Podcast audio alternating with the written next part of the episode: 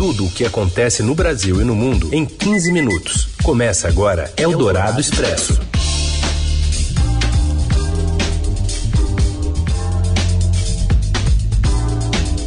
Olá, seja bem-vinda, bem-vindo. Tá começando por aqui o Eldorado Expresso, programa que tá recheando o meio do seu dia e traz as notícias importantes para você seguir bem informado na hora do seu almoço.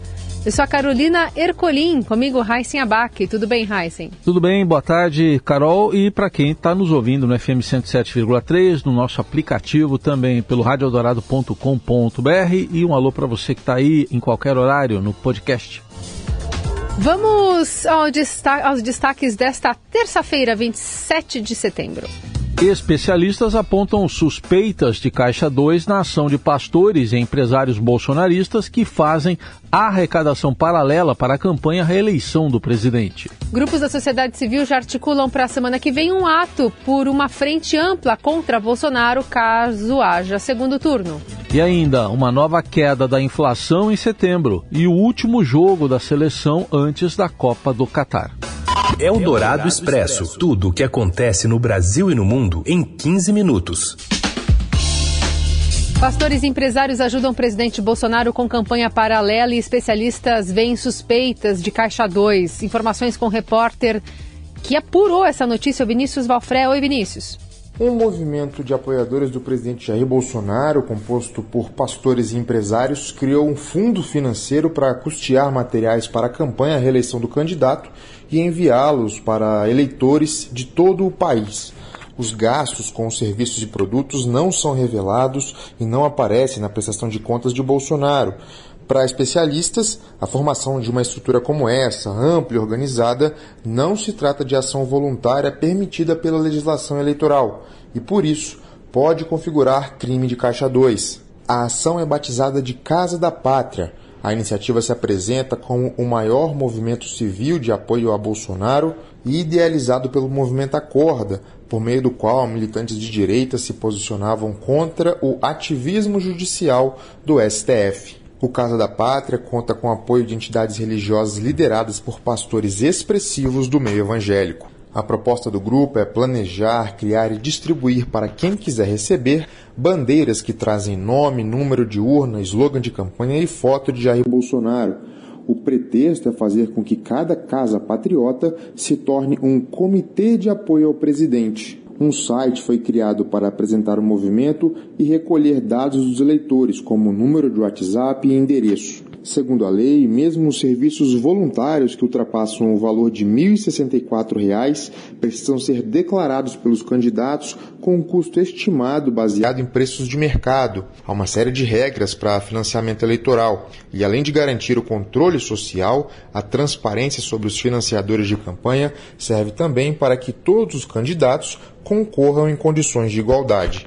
Depois dos primeiros contatos da reportagem com líderes do movimento, o discurso foi ajustado, principalmente após o pedido de entrevista com o coordenador nacional do Casa da Pátria, Renato Saito, recebido pelo presidente Jair Bolsonaro no Palácio da Alvorada. As orientações transmitidas aos cadastrados pararam de mencionar o envio de materiais e de bandeiras. O grupo passou a dizer que apenas disponibilizaria materiais digitais para download. Entretanto, o grupo não apresentou informações sobre o fundo criado para custear materiais, nem apresentou a estimativa de custos com o movimento.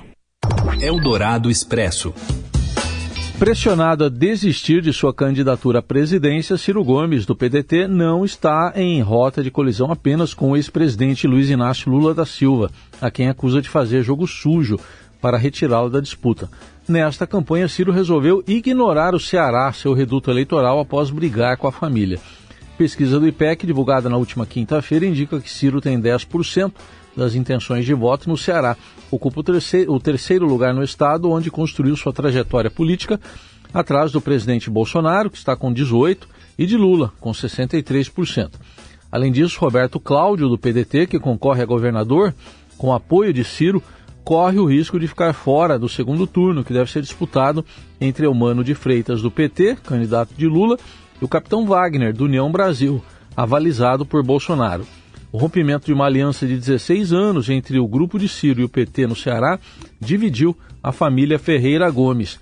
Enquanto o candidato do PDT à presidência ataca o PT, o senador Cid Gomes e o prefeito Sobral Ivo Gomes, irmãos de Ciro, evitam dar apoio a Roberto Cláudio e fazem campanha para o petista Camilo Santana ao Senado. Na tentativa de se reaproximar do PT, Cid afirmou que não vai declarar voto para governador. Eldorado Expresso. O agregador de pesquisas eleitorais do Estadão já está atualizado com os dados divulgados ontem pelo IPEC. Segundo o, a média, né, Estadão Dados, calculado pelo agregador Luiz Inácio Lula da Silva tem 47% das intenções de voto e Jair Bolsonaro 33%. Considerando apenas os votos válidos, ou seja, sem contar brancos nulos indecisos, Lula tem 52% e Bolsonaro 36%. E grupos já articulam um ato por uma frente ampla contra Bolsonaro em eventual segundo turno. Pedro Venceslau, que é colunista da Eldorado, traz as informações.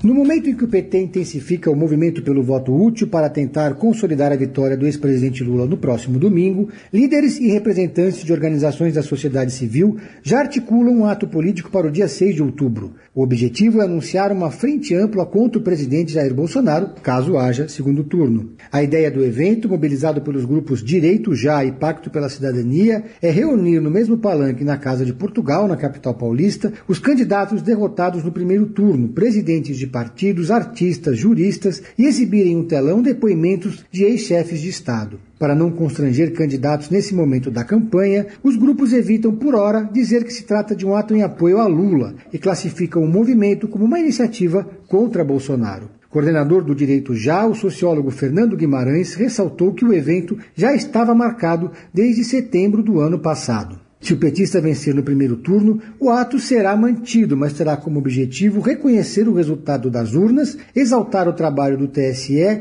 e blindar o presidente eleito de eventuais iniciativas golpistas, como a que ocorreu no Capitólio nos Estados Unidos após a derrota de Donald Trump. O evento pretende contar com a presença de quadros políticos que não se manifestaram no primeiro turno, como o senador José Serra, além da senadora Simone Tebet, candidata do MDB à presidência, empresários, juristas, artistas e ativistas como Neca Setúbal. O PT espera reunir no ato os principais quadros do MDB e não descarta nem a presença do ex-presidente Michel Temer, que deve se reunir com o ex-presidente Lula nos próximos dias.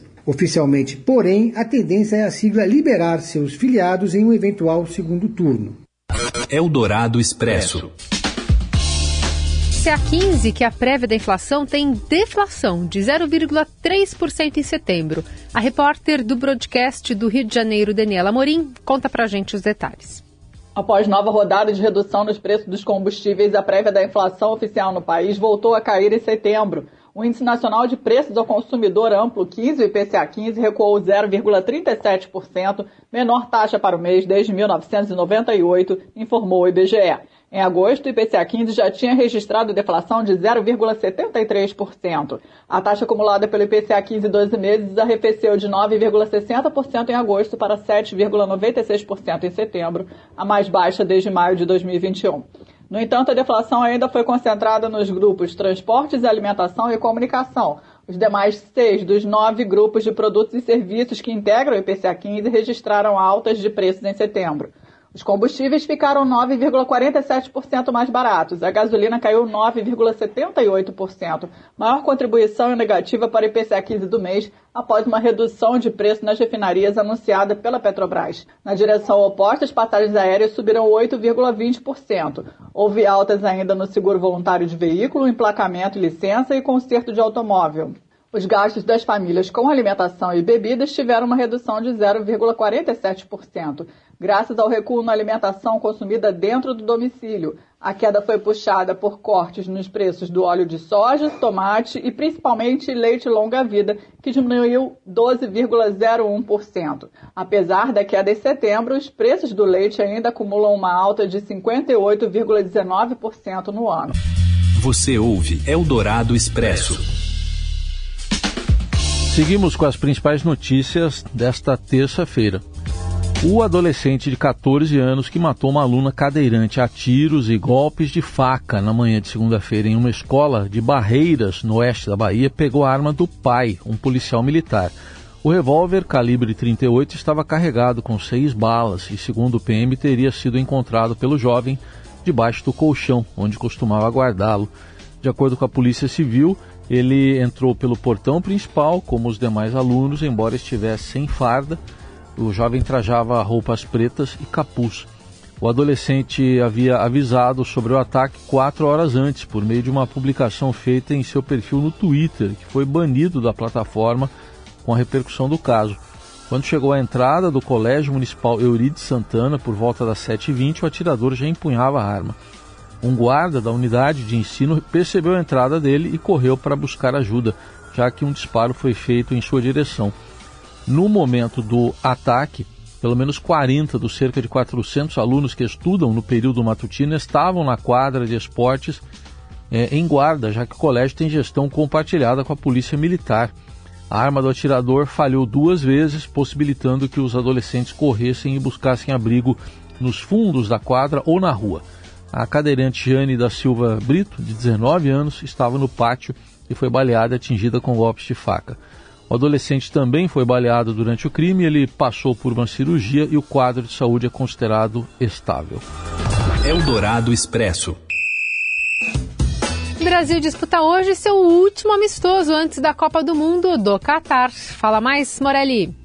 Olá, amigos! Chegou o grande dia. Hoje o Brasil enfrenta a Tunísia 15 e 30 no horário brasileiro. Último teste de preparação da seleção brasileira, dos comandados de Tite, nesse ciclo de Copa depois da Rússia 2018. Brasil preparado para começar a Copa do Mundo do Catar, dia 20 de novembro, primeira partida da competição. Queria passar para vocês um pouco do trâmite dessa seleção brasileira depois da partida de logo mais contra a Tunísia. Então vamos lá. O Brasil tem 45 atletas na mira do técnico Tite. Desses 45, ele vai tirar 26. Até a última Copa, a FIFA obrigava os clubes a convocar 23 atletas. Ela aumentou um pouco esse número de jogadores para a Copa do Mundo. Agora são 26 jogadores. Então, o Brasil vai ter que passar uma lista para a FIFA de 55 nomes até o dia 21 de outubro.